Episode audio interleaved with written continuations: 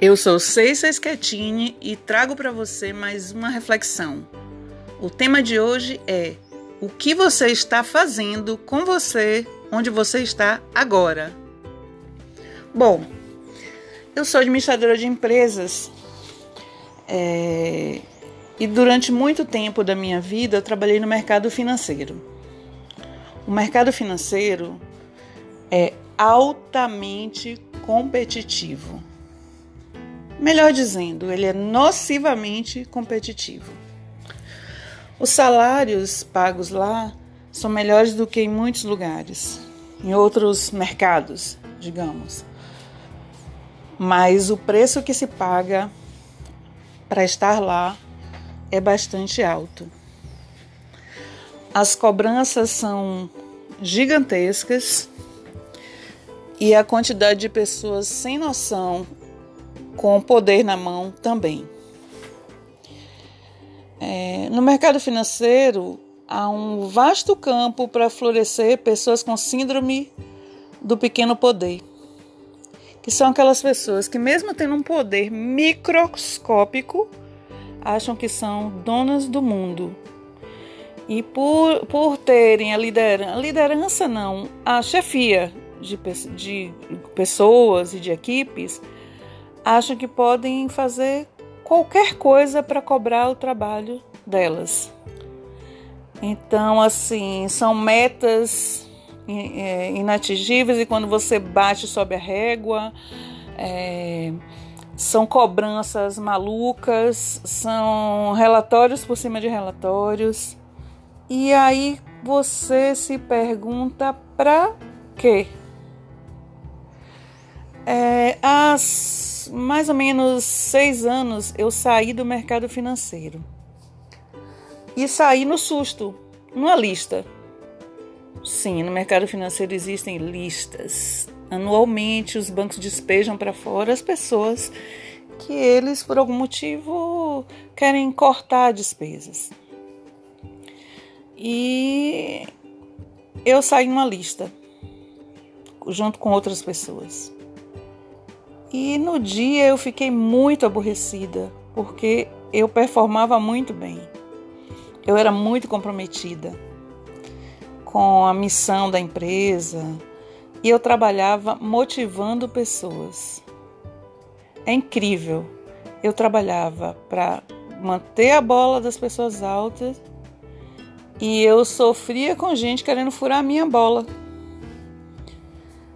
Era muito, muito gratificante é, encher a bola das pessoas e muito frustrante ver que ainda assim tinha gente querendo furar a minha bola para poder ficar bem na fita.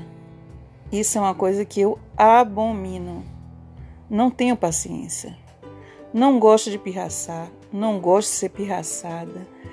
E no mercado financeiro, a, a competição entre pessoas é quase que uma pirraça. Funciona mais ou menos assim: então, todos sentados em galhos de altura equivalente. Então, alguém decide que, se não pode fazer algo para, por si mesmo para subir, ele vai chutar quem está nos galhos em volta, porque assim ele fica mais alto. É meio doente esse pensamento, mas é muito mais comum do que a gente imagina. E por conta disso, é, eu tive vários colegas que adoeceram no meio do caminho, com síndrome de pânico, com depressão, com urticária, como se quiser sair da, daquela pele. É uma coisa muito, muito, muito doida. Mas enfim, foi uma passagem e, e como tudo na vida, ou, ou é bênção ou é lição, eu aprendi muita coisa é, através desse sofrimento aí, inclusive como eu não queria ser, como eu não queria reverberar o que eu tenho dentro de mim para outras pessoas. É, no primeiro momento eu disse eu vou tirar um ano sabático desse, desse negócio aí, depois eu volto para essa loucura porque eu adoro trabalhar e, e eu, eu trabalho mais de 10 horas por dia, tá tudo bem. Mas depois que eu me afastei, que eu dei dois passos para trás e que eu olhei assim mais distanciada do mundo que eu vivia, onde eu tomava três comprimidos para dor de cabeça por dia, todos os dias, eu concluí que tinha alguma coisa errada naquela forma de, de viver. Porque se eu passava a maior parte do tempo naquele ambiente e ele estava me fazendo mal, na verdade, o que eles fizeram ao me mandar embora foi um favor. E aí, como todo mundo tem múltiplos talentos, todo mundo, todo mundo, todo mundo, inclusive você que está me ouvindo, que acha que só pode ser médico, você pode pintar quadros.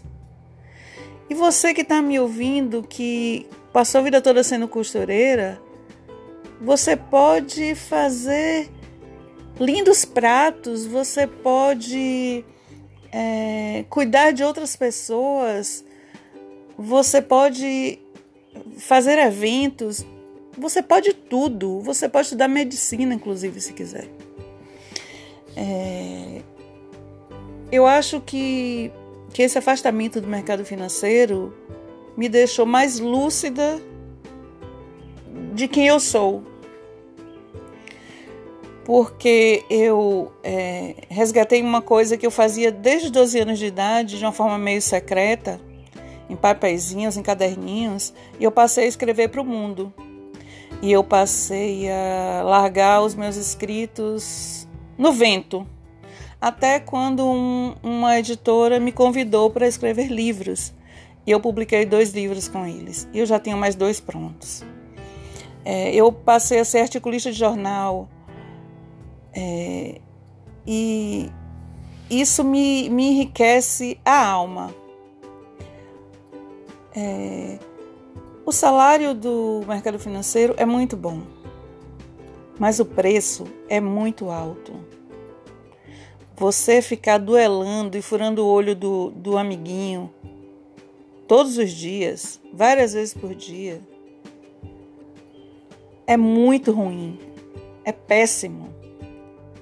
E para quem não faz isso, ter os olhos furados todos os dias é insuportável é, é um jeito caótico de viver. Então, agora há pouco, é, eu recebi uma mensagem de uma leitora que, com quem eu fiz amizade quando eu fui à Bienal do Livro em BH.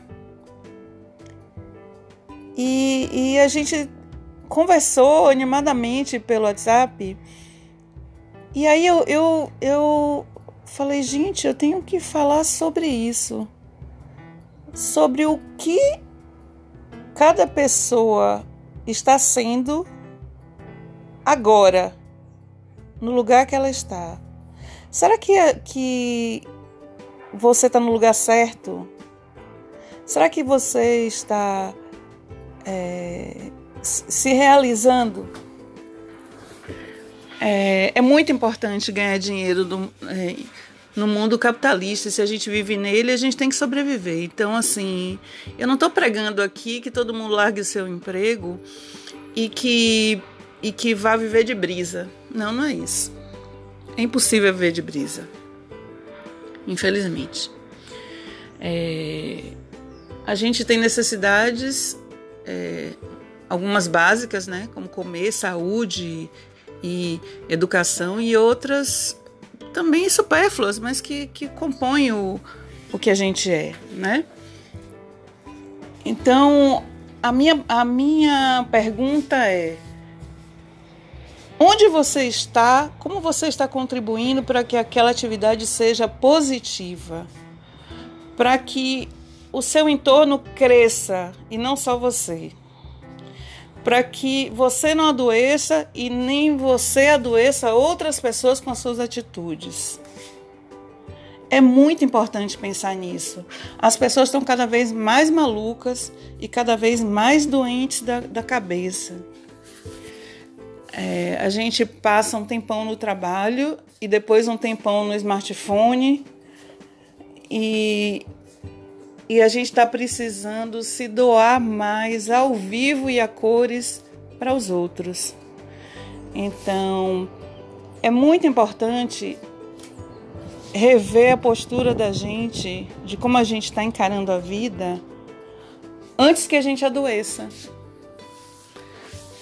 Então, se você é, não está tão satisfeito no lugar onde você está trabalhando e você não pode sair de lá, arrume outras formas da sua cabeça descontrair, é, desanuviar, ficar bem, dar risada. Escolha uma atividade que você goste de fazer, seja correr, nadar, saltar de paraquedas, tomar vinho com os amigos, jogar conversa fora, ir no cinema, confeitar bolos, pintar quadros, cuidar de velhinhos, assistir a crianças, ir ao teatro, construir casa de boneca. São infinitas possibilidades de ser feliz e a felicidade ela é formada como uma coxa de retalhos, de pequenos retalhos que vão se unindo uns aos outros. Não existe essa felicidade plena sem tristeza, sem aborrecimento, sem eventuais doenças no caminho. Mas a busca da felicidade e o juntar dos retalhos dá uma sensação maravilhosa no final. Então, eu espero que você seja feliz e que você procure a sua felicidade, seja ela onde você está ou em outro lugar para onde você deseja ir. Só não fique parado porque o tempo não para, como diria Cazuza. Um beijo grande, fique com Deus e seja feliz.